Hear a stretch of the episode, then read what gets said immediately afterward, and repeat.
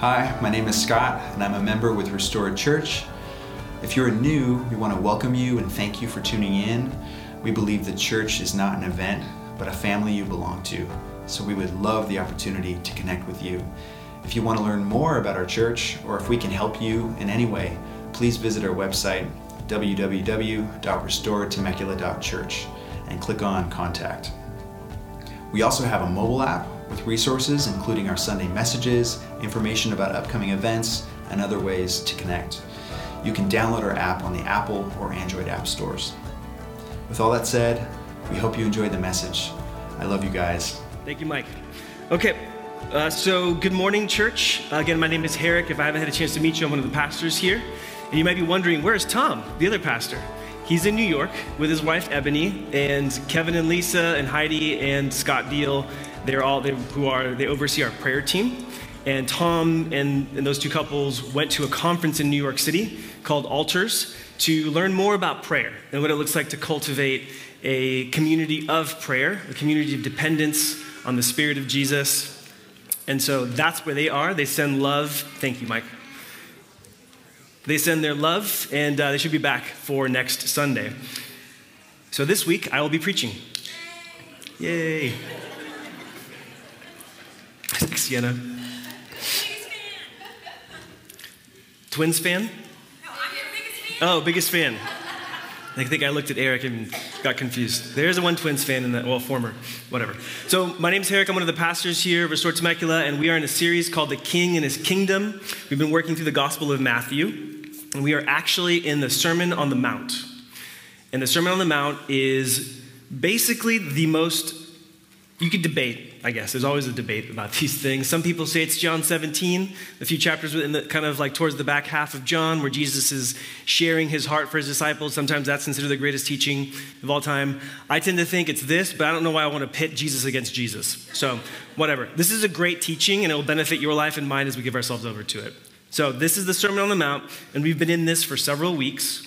And today we're gonna we're gonna continue. If you were here last week, uh, you were here when we talked about greed, everybody's favorite topic. Uh, greed.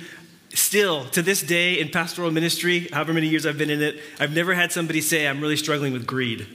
It's just a thing that has this blinding effect that we don't know about. Like, we don't know when we're struggling with greed. It has a tendency to blind us. And where we live, I can't get into it. That was last week's message. We just live in a very wealthy place, is all I'm saying. Uh, as someone who didn't grow up here, this is, there's a lot of Everything is nice. And so we there's this tendency in the life of a disciple to look to and put our trust and faith and hope in money rather than in God. And so we talked about that last week. Uh, this week, Jesus is continuing, in a sense, it's there's a part of, of the, the text today that we're going to see where it says, therefore. So this is very much connected to what we talked about last week. If you haven't got a chance to check out last week's message, I want to invite you to do that. Obviously, you can't do that now before this message. Go back retroactively and listen to it. It was really good. There's a lot of hope for us who struggle with greed, which is probably all of us to one degree or another, to find healing in Jesus. Now, Jesus is going to continue this teaching today. And the big thing I want to focus you in on as we get started is the word therefore. I've heard it said before that when you see the word therefore, the question we should ask is, what is it there for? Which is cheesy but it's helpful. Therefore, why does Jesus start this passage with therefore? It's because it's connected to last week's message. It's connected to last week's topic, which was greed and generosity. So, before we dive into the message today, we're going to be in Matthew chapter 6, verses 24, sorry, 25 to 34. So, if you have a Bible, you can turn over there. We'll have the slides up on the screen if you don't. But before we do that, I'm going to pray and ask for Jesus' help uh, this morning. Uh, Father, I want to thank you for this morning. I want to thank you for your word. I want to thank you that your word is, it, it opens up a whole new way of seeing our lives, of seeing our world, of seeing reality. I thank you that everything makes sense when we see you at the center. And nothing does, ultimately, without you at the center. And I thank you that today this message is really an invitation to recenter on you. It's an invitation to recenter on who you are, whose we are, and, and the life that we can have with you as dad. And I pray that today you would speak to each of us individually and that you would speak to us corporately as a church and that you would lead us into a response of praise, of praise and prayer as a community. God, we love you, we're grateful to you, and we thank you. It's in your son's name we pray. Amen. Okay, so Matthew chapter 6, verse 25. Matthew chapter 6, verse 25. We're going to get going here. Therefore, Jesus is Jesus speaking, Sermon on the Mount. Therefore, I tell you, don't worry about your life, what you will eat or what you will drink, or about your body, what you will wear. Isn't life more than food, and the body more than clothing? Consider the birds of the sky. They don't sow or reap or gather into barns, yet your heavenly Father feeds them, takes care of them. Aren't you worth more than they? Can any of you add one moment to his lifespan by worrying? Not a wild thought. Worrying doesn't actually accomplish anything. Uh, some people have translated this Can anybody add a cubit of height? Like, can you add a foot to your height by worrying? The answer should be a resounding no. Otherwise, I'd be six seven and playing in the MLB. About to retire, probably, at my age, with my back. Verse 28. The point is, worrying is worthless when it comes to actually adding value to our lives. Verse 28 Why do you worry about clothes? Observe how the wildflowers of the field grow. They don't labor or spin thread. Yet I tell you that not even Solomon in all of his splendor was adorned like one of these wildflowers, flowers of the field. It's profound. If that's how God clothes the grass of the field, which is here today and thrown into the furnace tomorrow, won't he do much more for you, O you of little faith? And what he's referring to there is like the, in the ancient uh, kind of oven, you would throw, you would throw grass into the, to fuel the fire. So this beautiful flower that was arrayed more spectacular than Solomon, which is going to be thrown into a fire, that's how God takes care of the flowers and dresses them. How much more will he, he dress you and cover you? So we'll finish up here. Verse 31. So don't worry saying, What will we eat? Or what will we drink? Or what will we wear? For the Gentiles eagerly seek all these things, and your heavenly Father knows that you need them.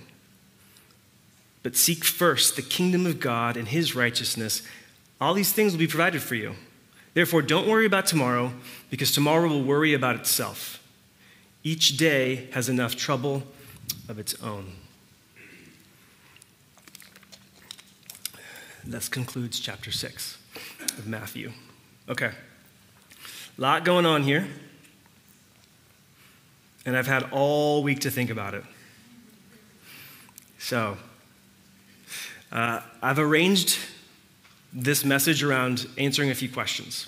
I'm a big FAQ guy, frequently asked questions. Uh, I love going on websites and just reading the questions that they're anticipating that I'm going to have.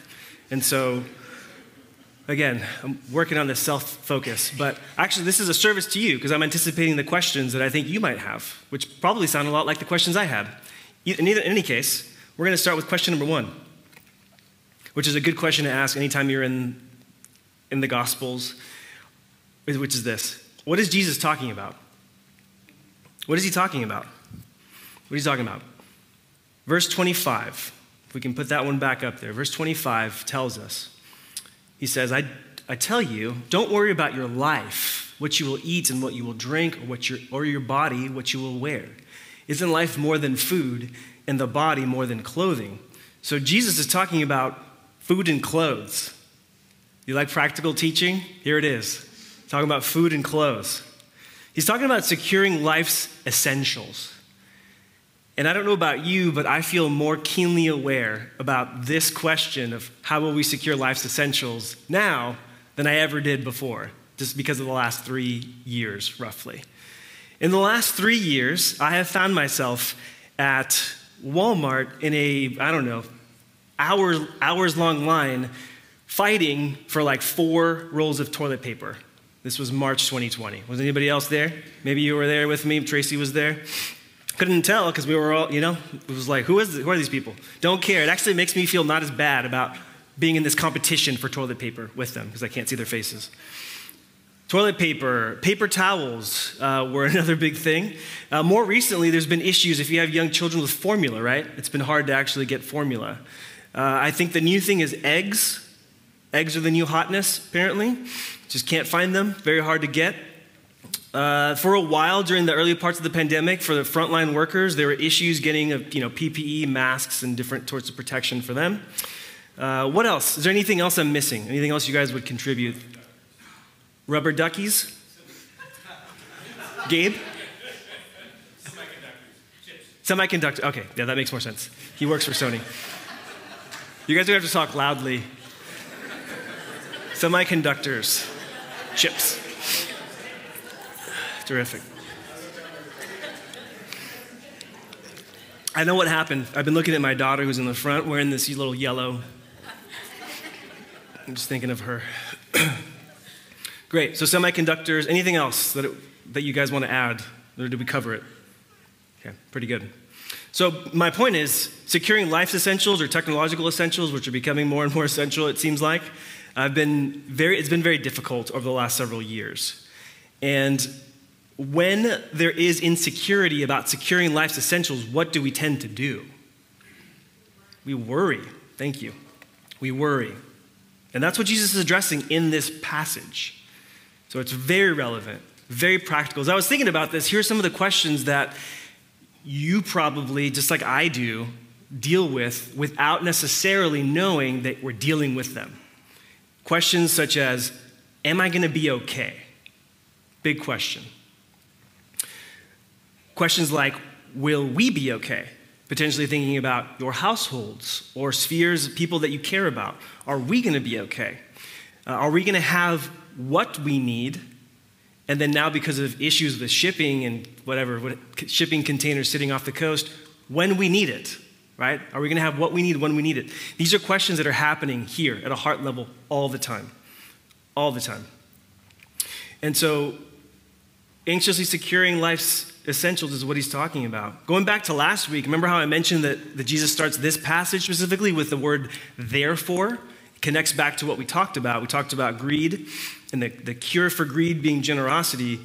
Greed could actually be a strategy to cope with worry, the worry of not having enough in this life. Worry might actually be a sign that our trust is in wealth, potentially.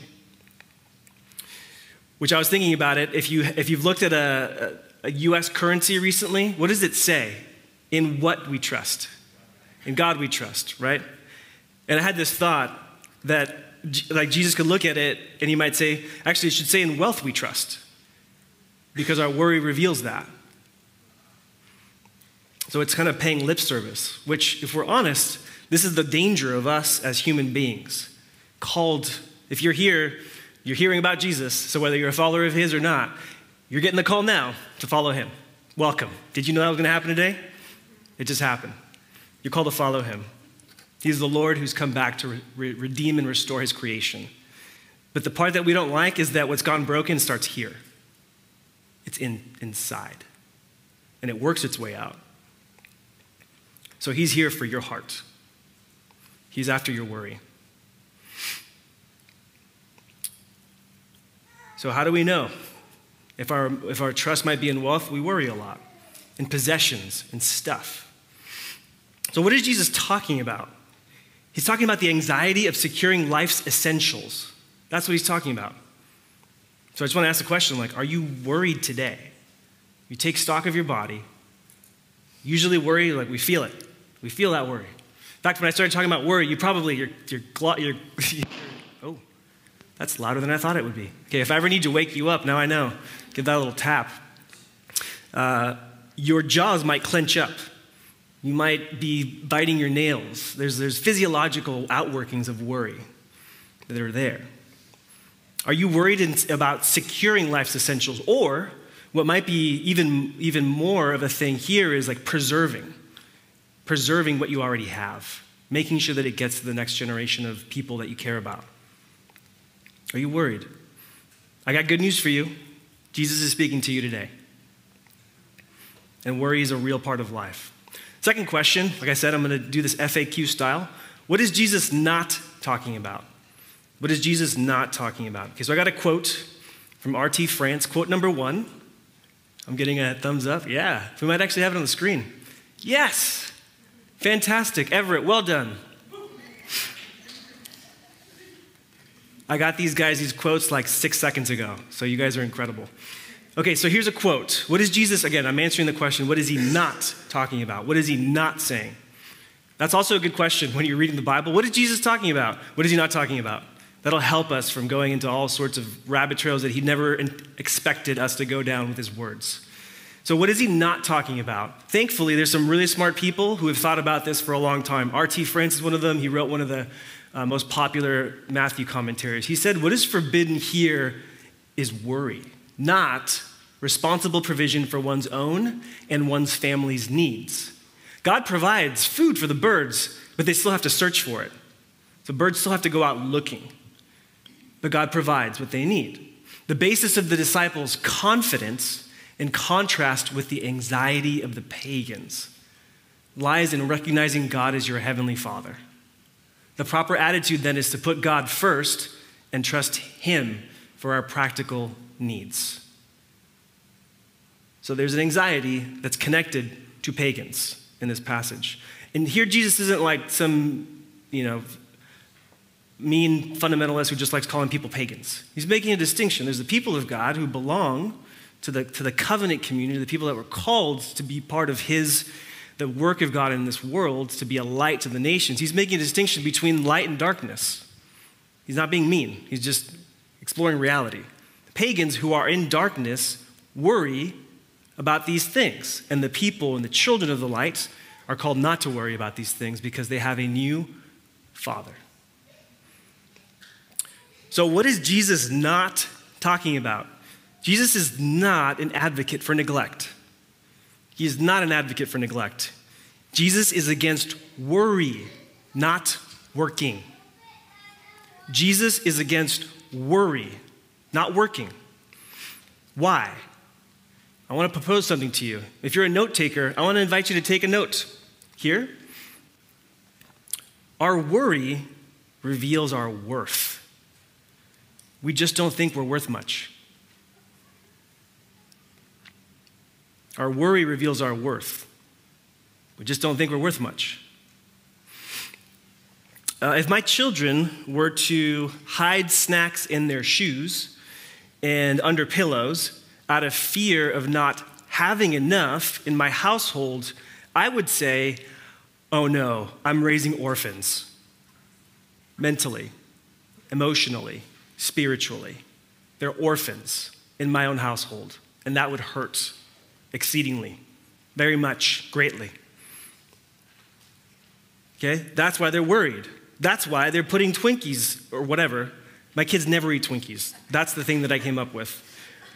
Cheddar rockets, which I hate with a fiery passion. They're putting cheddar rockets in their Nikes. The fact that they have Nikes should be assigned to them that you're not only taken care of, you're well taken care of. But still, they're putting their cheddar rockets in their Nikes because they're orphans at a heart level. Jesus is not against working, but worry because it reveals our worth. And if we're honest, if we pause and self reflect, we just don't think we're worth much to the Father.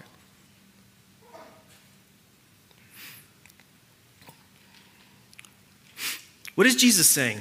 We're going to keep asking questions and answering them. What is Jesus saying? Okay, I got another quote. Quote number two. I just got a no. I just got a yes. Thank you. You guys are doing great back there. Mark, you're confusing me with your nods. Contrary to human stereotypes, so what is Jesus saying? What is Jesus saying? That's what we're going to answer. We're going to let a smarter guy do this than, than me. Contrary to human stereotypes, wealthy people are not necessarily materialistic, so we, we shouldn't make that mistake. And on the flip side, we shouldn't make the mistake that poor people are somehow more righteous. We shouldn't make that mistake either. Contrary to human stereotypes, wealthy people are not necessarily materialistic, and poor people are not necessarily king- living by kingdom priorities. Jesus had wealthy followers amongst his crew. There were wealthy women, which is just radical at that time, that helped fund Jesus' ministry. So it's not, don't think like wealthy bad, poor good. That's not what, that's not what we're talking about. The issues are have always been, continue to be, will forever be priority.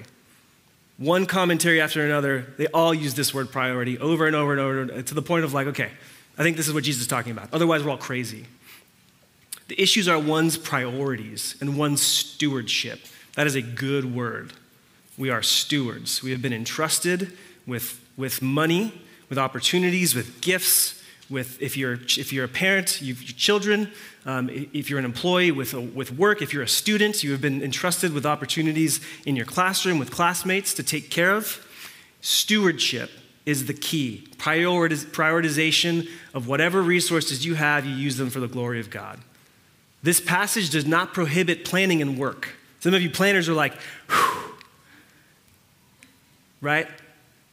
It's not saying don't plan or work as if food and clothing will come floating down from the sky, which is clever, by the way. This is a clever commentator. Can you even think of a time when food came floating down from the sky? the answer is yes. Well, not for you necessarily. You might not. The answer is yeah, yes. Food has flown, floated down from the sky at one point. It's called manna from heaven. And sometimes there were so many birds that they could just grab them like this. However, that's not the normal state of affairs. That was a miraculous sign or wonder provision at that time.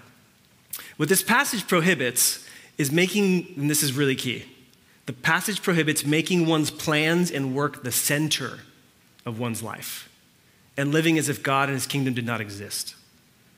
We'll read it again. The passage prohibits making one's plans and work the center of one's life and living as if God and his kingdom did not exist. Smart guys. Thank you, David Turner and Darrell Bock. Functional atheism, if you will. Uh, sometimes, like as Christians, Christians get really worked up about atheists and what they believe or don't believe, and the kind of scatter, you know, the arguments that they make. But I, I think it might be better just to be like, I'm kind of an atheist. Sometimes I don't actually believe that God's going to take care of me, and how do I know? Because I worry because I worry. And here's the, here's the reality of the situation. If me and what I'm doing, my plans and my work, are the center of my life rather than God and what He's doing in His work, I've lost it. I've gone astray. I've lost my way.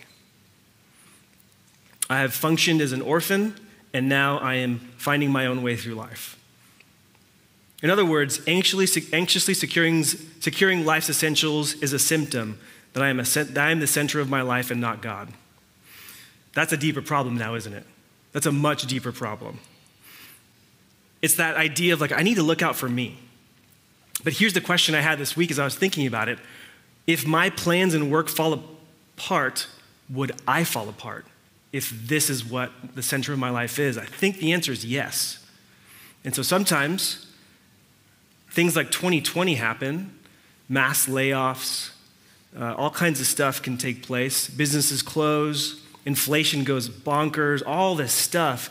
And what it's doing is it's testing us. It's a test. And the test reveals the truth about your trust. The test reveals the truth about your trust. And what Jesus is saying is if, if, if what you find is worry, you probably don't think you're worth much and you will eventually lose your way. Because you don't know the most important part, which I'm going to get to in a second. Uh, my story, uh, when I was 22, 23 years old, uh, I finished up with college. I was living in San Diego, and then I went and got a job. I went to college for four years at the University of San Diego. It's a great school down in San Diego, a little Catholic school up on the hill. It's like a castle, it's amazing. I went there, I started working, and pretty soon thereafter, I fell into like what I'm realizing now is like a deep depression. I had a job, I started my career, I had a degree, um, I was seeing someone that I thought had potential to become like a long term thing. I had like a plan for family and marriage and work. And I realized, like, oh my gosh, this is awful. I remember sitting on the trolley. If you've ever been down to San Diego, they have a trolley system. Fascinating things happen on those trolleys. Can't get into it all right now, but I took them for a few years. If you ask me later if you want to know, whatever. I was on the trolley, and I remember just sitting there thinking, I am empty inside. I am a totally empty human being. And what I realize now is that my plans and my work were just failing to deliver what I had hoped that they would. The girl I was with was not really sure if she wanted to be with me. And I had invested a lot of energy and effort into that relationship, hoping that it would secure me a family and children and a stable family life. And all of a sudden, that's being shaken. Uh, my work was brutal. I didn't like it. I didn't like the culture. I felt, I felt like a fake in there. I was working at a law firm with a bunch of people that had incredible degrees and they were really smart, and, all, and I'm like in the little research department struggling to do my daily job to the point of like, I, I don't know how much longer I can do this. This is back in 2007. My plans and my work were falling apart. But I discovered something in the midst of that that really changed my life, which was this that building my life around securing all the essentials that I think I need through my work was actually a dead end. I thought my biggest concern was a dead end job. The biggest concern was actually the, the way that I was heading down was a dead end. I was in the dark. Maybe you've been there. Maybe you are there today. It's possible. Here's what I learned making new plans. All right, I'm going to get serious now. And doubling down on execution still leaves me at the center of my life. And that's what Jesus is addressing today. When I'm at the center of my life, no matter how good or how rough your life is, no matter how privileged or impoverished you are, when you're at the center, when I'm at the center, it will leave you empty and worried. Before I know it, I look back on my life and I realized now, looking back on it, I am an orphan in my father's house. I was an orphan in my own father's house. It's not like I hadn't heard about God the Father or Jesus. I had. It just hadn't actually integrated into how I lived my life. It didn't actually become a part of my person. I had not received an identity that led to a new status and a new family. I was an orphan in my father's house, and that is a tragedy, if you ask me.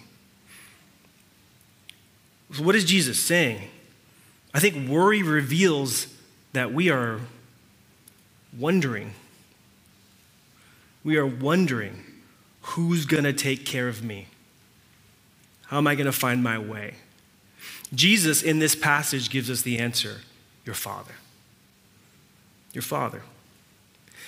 Jesus is inviting you and me through this text to experience the wonder of being not orphans but sons and daughters in the household of God.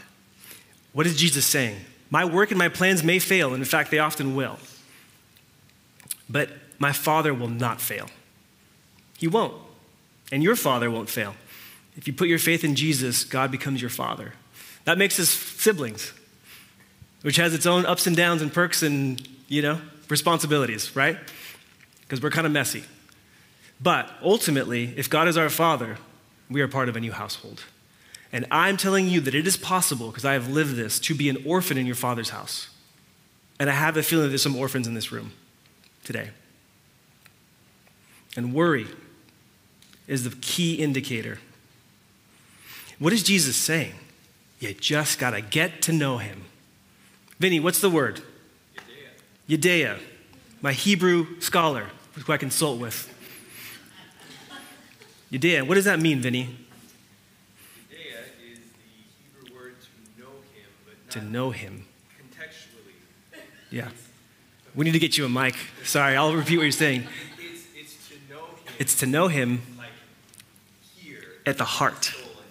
Yes. Perfect. To know him personally at a friend level. So, it's he's talking about not an abstract concept of God, but an actual connection to him. Not an abstract concept, but an actual connection to God. How do I know that? What does Jesus say in the passage? How does he prove his point? Does he dive into the Old Testament and start telling you a bunch of stories about Israel? There's a time and a place for that. And he does that kind of thing. What are the two things that he talks about? What does he give us in this passage to consider? Consider the birds and consider the flowers. Amazing. Do you know what this means? It means that Jesus can go outside when he was, when he was on this earth in, in, in, in, his, in his humanity. He's God, but he walked around here. he was, he's human. He's fully God and fully human. In his, in his humanity, he could go outside, open his eyes, look up at the trees, and connect with God. Or he could look down while he's walking around and look at a flower and be, and, and all of a sudden, he's, he's so connected to God that his imagination is full. It's full. See, Jesus doesn't just doesn't, he doesn't just see birds. He sees the divine, what's the name of someone who deals with birds? Oph- ophthalmologist? think that's an eye doctor. I really need some help here. Ornithologist. Jesus doesn't just see a bird, he sees the divine ornithologist working. What's the name of a person who's at the park feeding birds? Like a little old man or lady? He sees that. Bird feeder. He sees a divine bird feeder. What's the name of a person who works with flowers? Horticulturalist? That doesn't sound right. Is that right? Horticulturalist. Right. What are they? Green thumbs. Right? A botanist? Okay. So he sees the divine green thumb, botanist, horticulturalist at work. You guys see what I'm saying? He's so connected. It's not an abstract concept. Can I just be real? I related and still can relate to God as an abstract concept rather than having an actual connection with Him. And here's what happened to me. I was, after I became a Christian, I started going to this church. I met Heather. We started dating. Heather's my wife, who's back there with my daughter. Um, we started dating. And as, as can happen if, you're, if you've ever dated in the church, especially if you date someone who's not part of your church, there's always that question of like, what church do we go to or what church do we belong to, become a part of? Do I go to his church? Do I go to her church? So what we did is we just kind of started uh, to check out each other's churches. Heather went to the church that I was a part of at the time one time and she was like, nope. Nope. And it was a church, and to be fair, I was just I was just there like taking classes and learning. I wasn't a member at that church. I was literally just checking it out. And one of the things that got whatever, we don't get into it. It wasn't for her. It doesn't matter. Uh, and then I went to her church and I was like, nope. Ain't happening. So we were stuck. There was a clash. This is called conflict. When I want something different than what you want, you get conflict. That's out of James. It's biblical.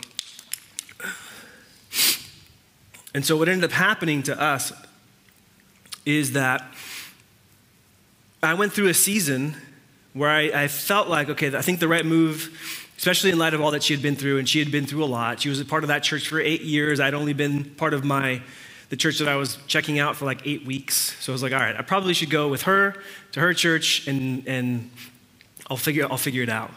But eventually, I was so worked up about the differences that I had with the church and with the pastors that I just went and talked to the pastors about how I felt. Which now, as a pastor, I'm like, oh, oh, joy. I was that guy. Um, and by the way, I'm not saying this. Like if you have differences, I want to hear about them and we can talk about them. I'm just telling you that the way that I handled it was pretty arrogantly. And, I, and here's, what the, here's what the pastor told me. Wonderful man. He ended up marrying Heather and I. Pretty cool story of redemption. Well, after I walked him through the laundry list of complaints that I had about the church, he turns to me and he says, You know, your knowledge exceeds your obedience. And I was like, You know, like, I kill you. It's like, how do you like that, you know? Love your neighbor, hate your enemy. Just kidding. Um, but he told me, like, your knowledge exceeds your obedience. That's true to some degree for all of us, but for me, the gap was huge. It was ugly, and I didn't even see it. It's kind of like greed. You just don't know it, but it's there. Pride, actually, just in general, just has a blinding effect if you don't know this. Pride blinds us from what's true. And uh, sometimes it's really painful when somebody helps you to see the truth. It's kind of like seeing a part, you know, it's kind of like catching yourself in the mirror, like, oh, nope. You know, like, it's kind of like that. Have you ever been there? You know what I'm talking about. But my point is, you got to get to know him is not, it, well, you got to get to know him is Yudea, but it's not an abstract concept. It's not an abstract God that we're trying to get. You want to, yeah, you want to Yudea him. You actually want to get to know him and connect with him. And I'm really happy to say that for me personally, that was one of the most important conversations of my entire life. It set me down a new trajectory where I realized, oh, I, I might actually be sliding away from connecting with God and just trying to accumulate as much conceptual knowledge of Him as possible. And the end result is there's this gap. And what fills the gap between actual connection and abstract concept is being a jerk. I don't know if you know that.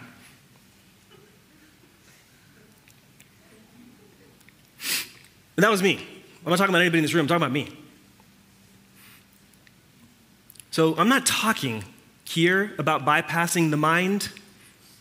You can't really do that if you take Jesus' word seriously. I'm not talking about like mushy, you know, I'm talking about like he looked at trees and he was like, he could, he did the logical work to say, he looked at birds and, and looked, did the logical work.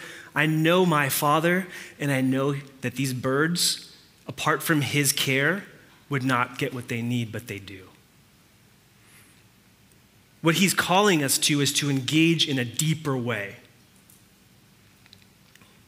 What he's calling us to is to see and delight in the fingerprints of your, of your Father everywhere you find them. And his fingerprints are everywhere. Everywhere. He's calling you to a sanctified, a holy imagination. And what you will find, and what I will find, is that our hearts will be less full of worry and more full of wonder. Do you hear the wonder in Jesus' words? My Father cares for the birds. Look at these flowers are more beautiful than anything Solomon ever wore. Jesus is in awe. He's in awe. Childlike, even, if you like. You must become like children to receive the kingdom, right? This is a, this is a call to become a child, which is really hard for all of us. And if you're a young person, you kind of have a leg up on us. You're less set in your ways. And I just want to tip my cap to you. This is called a newsie, I think. It was popular back in the 40s and 50s. I want to tip my cap to you and just let you know like, we need to become more like you. Children full of wonder. My son Josh, uh, my mom, my mom and dad are here for six months. Live in Puerto Rico. My dad just got hired. He's, li- he's working in San Clemente for six months. It's amazing uh, that we, we, I haven't lived in the same area geographically with, with my parents for a decade. So they're here, which is just wonderful. And my mom, being a doting grandma, wants to just buy them everything. So we're kind of like, okay, they don't need this, you know, like all that stuff. Um, but she wanted to get him a book. And he loves, he's just fascinated with the world. And he's eight. And so the question became do we get him a book about reptiles? Do we get him a book about dinosaurs? Or do we get him a book about rocks? Rocks. Rocks. and it was a real question. And he said, No, I want the rock book. Why? There's this childlike wonder at this, the beautiful diversity of rocks. We got to become like children. We got to become like children. Uh, I had a chance to, to do some of this work myself this week because I've had t- lots of time, like I was saying, to think about this passage. And so, what I started doing is I actually started thinking about my dad, my earthly father, who's now here. And I started, I wanted to apply this just as a case study for you guys of what this looks like in my life starting with my dad, and then I did this also with God the Father. So, started thinking about my dad. My dad is like every father in the world, imperfect, flawed, but I started picking up, some, picking up on some things.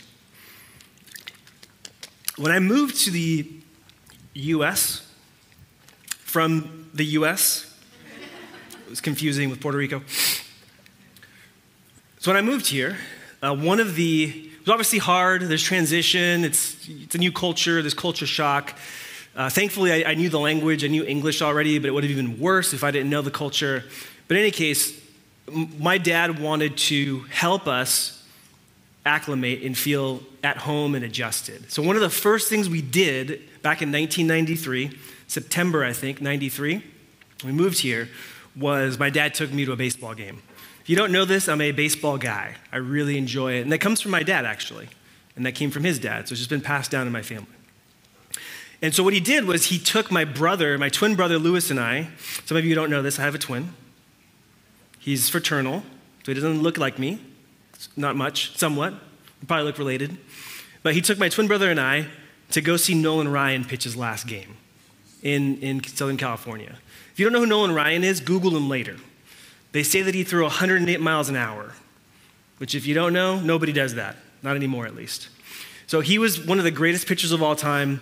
My dad braved the Southern California traffic, which if you, you move from Puerto Rico to here, this is, a, this is an ocean. That's a pond, this is an ocean. He braved all that. There were 64,000 people there, if you can imagine how far away we had to park. Uh, eventually, on the way out of the stadium, we got lost. Somebody picked us up and drove us to our car. I think it was an angel, personally, like a literal angel. We were so lost. But he took us He took us to Nolan Ryan's last game. And, and if you don't know, he was an angel before, so it was like this big celebration of Nolan Ryan. And that's when I got, like, officially, I'm all in on baseball. That Christmas, my dad found, and this is before Amazon and eBay, he found a Nolan Ryan autographed ball and gave it to us. So those are really expensive, hard to find, and they're easier to find now because you have the internet, but this was pre internet. There was a time before the internet and it was just so thoughtful. When I thought about it, it was like, he wants me to acclimate. He wants me to feel comfortable here. He wants me to have something I can get excited about. And he not only took me there, but he gave me this little reminder, which I still have this Nolan Ryan autograph. Uh, he, once I started following baseball, my favorite player became Tim Salmon. He got me his autograph too. Again, hard to find and really expensive back in that time. It was sacrificial and it was customized for me, his love and care. Uh, he later on in life, he went to a prayer breakfast with me so I could meet Tim Salmon. Uh, which that was, that's not his vibe necessarily, like going to prayer breakfasts. Uh, but he took me. Like he went with me just so we could take a picture of the three of us together. He sent me to USD, which is a really expensive school. School is, I think, the cost of school, uh, from what I understand, has exploded. But I think it's already exploded many times because at the time it was exploding, the cost of going to a small Catholic school. But he wanted to invest in our flourishing um, as, as young people. So, from small things to big things, through thick and thin, because we went through hard times financially and all that, dad took good care of me. And there's a sense of like gratitude and a sense of wonder that I have now for my dad. There was other stuff about my dad that I loved. When he would swing, he would fall over. He would swing so hard. But when he connected, I couldn't believe. I was a little kid, like, I can't believe how far that. He's like Babe Ruth. Right? There's this sense of wonder that we want to have towards our dad, I think. We all desire it because of our relationship with our father, his absence, maybe the wounds that we've experienced. Some of us have become cynical because we're just so hurt. But Jesus, with his Father in heaven, he didn't have that cynicism, it was just wonder. Dad took good care of me. The Father takes good care of us, takes good care of you, takes good care of me. My earthly dad, I spent time just talking about him, because my earthly dad, at best, at best, just points me to the greater Father I have in heaven. And his gifts, the, the, the, the good things that my dad has, has given me, the, the love and the affection and the care and the customized, you know, show, signs of affection, they're just a little foretaste of the Father above. Every good and perfect gift is from above, comes down from the Father. Okay. What does this mean for our lives? What does this mean for our lives? We can trust our Father. We can. In fact, we must. In fact, we must. We've got another quote. I believe this would be quote number three. One, two, three, I think. That I think goes into it. We can trust our Father, in fact, we must. The Father expects his children to put him first, but he delights to meet their needs. Disciples must not permit their needs to dominate their prayers, their thoughts, and their activities. That is immaturity. That might sound harsh, so I want to recognize that, but follow, track with me. That is immaturity. If I'm at the center, that's immaturity. However, disciples must not think that God doesn't care about their needs. That is unbelief. You see the two ditches? Immaturity on the one side, it's all about me, or on the other side, he doesn't care. Those are two ditches that we have to avoid unbelief and immaturity. Disciples must prioritize. How do we do that? How do we cut through that? What's the, the third way through this? Disciples must prioritize their allegiance to God, His rule, and His righteous standards. That's the priority of a disciple. When the Father's plans and work are at the center of our lives, He takes care of our plans and work. When God's plans are at the center of our lives, He takes care of our work. This week, uh, very small thing, but I don't, I'm starting to, to, again, if I see his fingerprints everywhere, I'm, I'm less inclined to dismiss things as coincidence. But you might do that, and that's fine. I'm not going to I'm not going to fault you for this if you blame this as a coincidence or say this is a coincidence. This week, uh, as I was prepping for this message, I felt this urgent need to pray. And that should be obvious. Yes, Pastor, pray. Good for you. Let me get back up. I felt like an urgent need to pray, not just like a normal one, but an urgent one. There was a problem. I was hungry. I was. I was really hungry. Like that, it's growling, and I'm like, uh uh-uh, uh, hunger is around the corner, Lord. I'm getting there. And I felt like, this doesn't happen all the time, but I just kind of felt like he gently said, if you don't eat, this isn't going to work. Maybe that was just my voice. If you want to credit that to me, you can. But I, but I felt like I need to eat. I really do. And so, long story short, I went through my whole list of reasons why I'm not going to go out to eat. Inflation's really high. I'm trying to save money. I've been, you know, bringing food to the office. I just forgot today. but I just felt like this nudge, like, hey, do you believe this passage is about food? I was like, okay, cool. And then I just had this thought Rubio's. And so I checked my Rubio's app. I had a free meal waiting for me. So I just went to Rubio's, ate, and then I prayed. I prayed in a way that I think I wouldn't have been able to if I hadn't eaten. And so, but, but here's the thing I was just pressing into what he wanted, and he took care of the details. That's a small example that's pretty easy to dismiss. Like, hey, dude, you really need to check your Rubio's app anymore. They're super generous. They give stuff all the time. Maybe, I don't know. That's not usually how businesses work, but whatever. Then I started thinking more about my life. I started thinking about this community. I moved here with my wife and my three children, actually, two children. Now we got three. That happened here in Temecula. Um, I moved here because we sensed God saying, This season in Uptown, which is one of the restored family churches that we were with for six years, this season is coming to a close, and a new season is beginning for you. And it's in Temecula. And that was scary for us. We had six years worth of relationships in Uptown, of, of deep connection to a community. We had, we were just, I'm talking like we were just getting by, week to paycheck to paycheck, kind of uh, up in uptown. How on earth are we going to move here? It's like San Diego is more expensive, but you got a lot more square feet to cover here. And there's a lot. When you move, there's a lot of added expenses and all this other stuff. And so we made a decision as a family that on paper, this might, we don't see how this is going to work on paper, but we really do believe that the Lord is calling us to take this step as a family. So we did. And then the most amazing thing started to happen. Uh, one of the questions that we had was where are we going to get a car from? We have one car, which works in Uptown, by the way, because I could walk everywhere or just take an Uber or Lyft or whatever. We don't have another car. And I'm not kidding. Andy Rogers, who's the pastor of Uptown, drives up in, his, in this white Subaru and gives me the keys. He's like, here's your car, which is something that somebody had done for him years before when he stepped into leading Uptown. And then uh, in hindsight, it's like, oh, he's like the divine car salesman, redeeming that term. He didn't charge me, he just, he's that generous. He's a dealership owner. How about that? He's like the divine dealer, dealership owner. We had, uh, I know you guys may have heard Tom's story moving up here. How many places did Tom go see? Was it like 20? He went to just go look at one place after another. Finding a place here was not easy, a place to rent around that time. And we didn't know. We're like, we don't have like the. On paper, we are a bottom of the barrel candidate. With what I make and all this stuff, who's going to give me a place to rent here in Temecula? And sure enough, a place opened up, and we had favor with the real estate agent, and they gave it to us. Then, God provided an opportunity for me to be freed up to do this work. So, God is like a divine headhunter, which is a term you might not know. A headhunter does what? He finds people jobs. Thank you.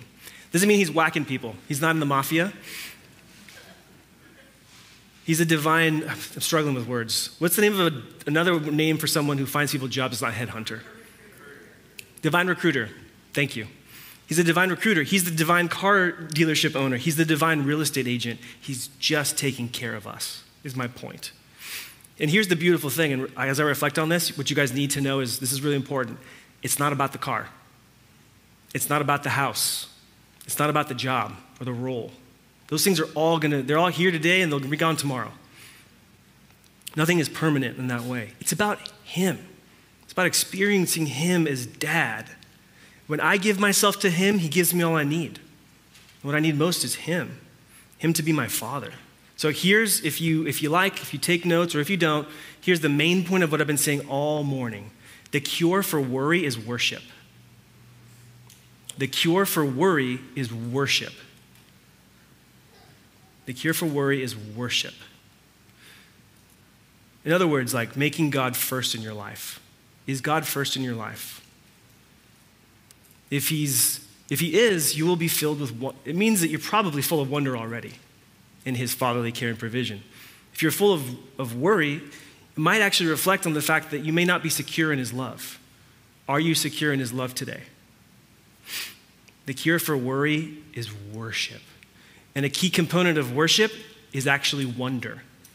It's the stuff I was talking to you about that Jesus cultivated, this wonder of God's care and provision. So I'm going to call the band up. We're almost done here.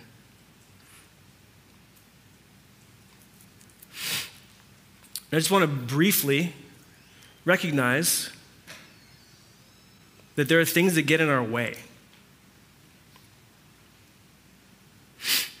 There are things that get in the way. If you're here and you're kind of like, well, I want to know God as dad, that sounds amazing.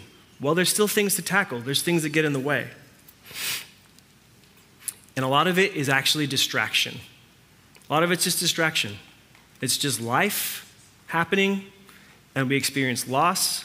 And ultimately, it's a reflection of a deeper loss of connection with God that we have all experienced. If you go back to the beginning of the story in the Bible, Adam and Eve were made to know God as Father.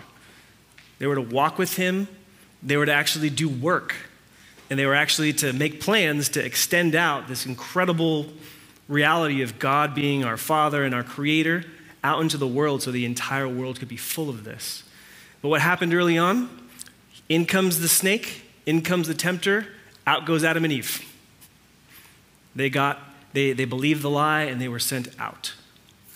And so, what's, what's important for you to know, and for me to know, and to remember, is that we now, as we're born into this world, we are coming from a place, we're coming into this world from a place of alienation from God disconnection from Him, whether you're a part of the church or not, whether you call yourself a Christian or not, that's the reality. That's why we worry, is because we've experienced a deep disconnection from God and an alienation from Him because of the sin of our parents that has been passed down and that we repeat. The good news is who is who's giving us these words that we read today? Who gave us the Sermon on the Mount? Jesus. What did he come to do? He came to reveal God to us. He is God in the flesh. He came to reestablish that connection that we lost in the garden. He came to make us one with God again. to, have, to be united to Him. The Tim Mackie, uh, Bible Project uh, scholar, uh, when he was talking about John, the Gospel of John, and there's this wonderful exchange that Jesus talks about, which is the relationship dynamic between Jesus, the, God the Father, and the Spirit. There's just like this community of connected love within the Godhead. He is complete in and of himself. We aren't, though. What Jesus came to do is to bring us into the center of that. What he came to do is to bring us into this community of love Father, Son, Holy Spirit, you and me. And it's out of that connection that we will actually experience the power to recognize worry for what it is. You are worth much to him. Jesus, when he was on the cross, he came, he came to die. When he was on that cross, what he came to do was to bear the punishment for our sin and to remove sin from the equation so that there would be nothing that would get in the way between you and your Father. So now he says, Come to me, all of you who are weary and burdened, I will give you rest. That is the invitation of Jesus for you today.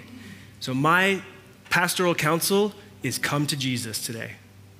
Experience his love for you, his ability to connect you back to the love of the Father, and put you back into this divine community of love where you were meant to live in the first place. I'm going to invite you guys to stand. We're going to go into a time of response.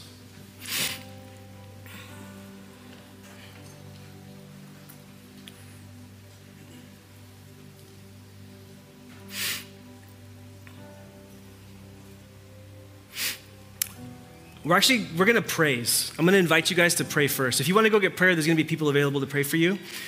Um, but I want to just encourage you, unless you feel like I got to go get prayer now. I want to invite you just to sit in this moment and just praise. You, even though we're anxious and worried a lot of the time and don't think we're worth much, Jesus thought you were worth dying for. If you need to just sit with that for a couple minutes and not sing and just think, and see the fingerprints of God's love all over history and all over your life, do that. But if you feel ready to praise, praise Him loudly. Who cares what the person next to you thinks? And if there's a blockage or a hindrance to your praise, go get prayer. Go get prayer. Father, thank you for your kindness and mercy to us. Thank you that you are the Father that we need, and we are your children. Thank you that all of life makes sense and falls into place when we go from orphans to sons and daughters in your household.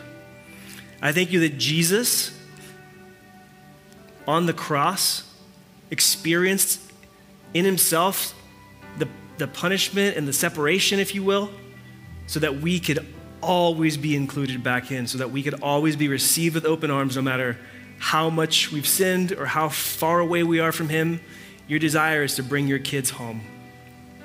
And I thank you that you've brought me home. I thank you that you've brought many of us home. And I pray that if there's anybody here who has not come home, that they would today. That they would call out to you as Father and receive the embrace and the kiss of the Son. We love you and we thank you. In your name we pray. Amen. Okay, so response praise, prayer if you need it, if there's blockages to your praise, and then I'll be back up here with some more in a little bit. Before the gathering, we have a prayer team. The prayer team that's, that's over here available to pray uh, typically gets together at 9 o'clock here to pray ahead of this time. So that when you walk in here, this time and space has been prayed over. And sometimes uh, the Father speaks. Uh, we, we believe He still speaks today. He speaks obviously through His Word, and then sometimes He speaks to us in other ways. And so there was some stuff that came up during that prayer time that I thought was really helpful. So I'm going to call Karen up here to share something that she sensed. And then I've got one more thing that I'm going to share with you guys. As she's talking, I just want you to ask the question God, is this for me? Are you, are, is this you speaking to me through my sister this morning? And what do you want me to do? Good morning. Are we on? Yep. There we go. Good morning. Um, I normally don't do this, so bear with me. As I was driving here this morning, we live in Menifee, so it takes about 30 minutes to get here. I knew I was on prayer team and I wanted to put my focus on Him. So as I'm driving, all of a sudden, the Holy Spirit spoke to my heart and told me that I needed to put my focus on Him, not to be distracted about all the things that are around, all the things that are happening in my life personally or in your lives personally. And I literally felt His hands while I'm driving on my face, turning me towards Him to put my focus on Him, not to be distracted by the things that are around us, but to put our focus on Him. Hmm. And then during praise and worship in the first in the beginning, I felt that again just this warmth and this drawing me to His face. He wants us. Just like He takes care of the flowers and the grass. Have you seen a flower?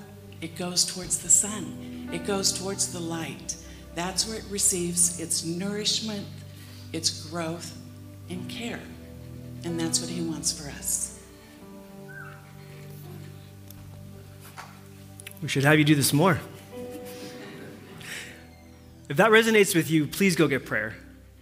If there's a blockage to your praise, get prayer. And I just want to say, how much more compelling is that than the worry of the world? The worry of the world is exhausting. It's 24 7 news cycle. It's arguing about this thing or that thing, or it's just exhausting. It, it drains us. But to focus on God, then we get Him and His priorities, and everything else falls into place. You're not responsible for everything in the world, but He's given you something to do. You're His partner. He's invited you to enter into the blessing of extending His good work into the world. Worry is a block to that. So please go get prayer for that. And then I've got one more thing. Um, Mike, who's on the prayer team, he's praying with someone right now, but he also got something. He said this morning, I had him text it to me just in case you were praying. I'm well done. He had a picture of a storm, like wind and waves, like the story of the disciples and Jesus in the boat. How the storms keep us from seeing the Lord in his right place. If you've ever been in like a torrential downpour, I actually found myself in one in San Diego, of all places. And I was trying to drive through that. I wound up in the shoulder. I was on like in the left lane. And before I knew it, I had veered over into the shoulder because it was coming down so incredibly hard. I couldn't see in front of me. That can happen to us when life gets really stormy. And we just we lose sight of where we are. Then Mike said he, it, it felt like there was a breaking for the storm, like a wall of ominous clouds that were going away, and the sun would shine, and it would usher in freedom and worship. I know that Karen mentioned the sun, flowers face the sun, face the sun. S O N, if you can track with the analogy. If you're like his flower, turn to this, whatever. You guys know what I'm talking about. Go get prayer. Ultimately, it's the same thing. Just go get prayer. If not, if you're like ready to praise, let him hear you. Like as loud as you would for your kids' football games. At least the Lord of the universe. Or a safety. Two points. I don't know anything about football. Go on, Mark. You're beautiful. That's the praise. The point is praise. That's it. You're beautiful. You are worthy, and you are worthy of our worship. Thank you that we no longer have to worry in the ways that those who sit in darkness worry, because they and we are called into this marvelous light where we see the fingerprints of the Father all over his beautiful creation. And our response is a praise. Thank you, Father, for that. God, we love you and we thank you. To your name we pray. Amen. You guys can have a seat. Just a few minutes here. Thank you, band. It was lovely. There are some orphans in the Father's household. He's coming after you. He's coming after you. Look out. There's a sense in which he summons you, and you just got to run back to him. If you remember the story of the prodigal son, or Tim Keller calls it the prodigal God, like when the son run, runs home, it's just a warm embrace. Put the signet ring on him. He is fully restored, and we'll deal with the details later. You're home. Slot, slaughter the fattened calf. Throw a party. Just so you know, that's the invitation for the orphans in God's household. On the one side, the younger brother. On the other side, the older brother, you're summoned too. you're summoned too, because you've been in the household a long time. But there's, at a heart level, you know there's disconnection. You know that you're not in that eternal dance with Father, Son, and Holy Spirit. You know it. He's summoning you to. God's after the orphans in his household. Run to him. If you want to get prayer, I'd love to invite you to do that. Still some people that can pray for you in the back. And uh, if you've got kids in kids ministry, we just ask that you please go grab them in the next couple minutes. It's uh, 11:58, so we can relieve the kids workers by noon. And I hope you enjoy your Sunday and remember that the invitation is for you to know Him. Where's Vinny? Yedea. To know Him. Not an abstract concept, but an actual connection with the Father, Son, and Holy Spirit. Enjoy Him. Enjoy your Sunday.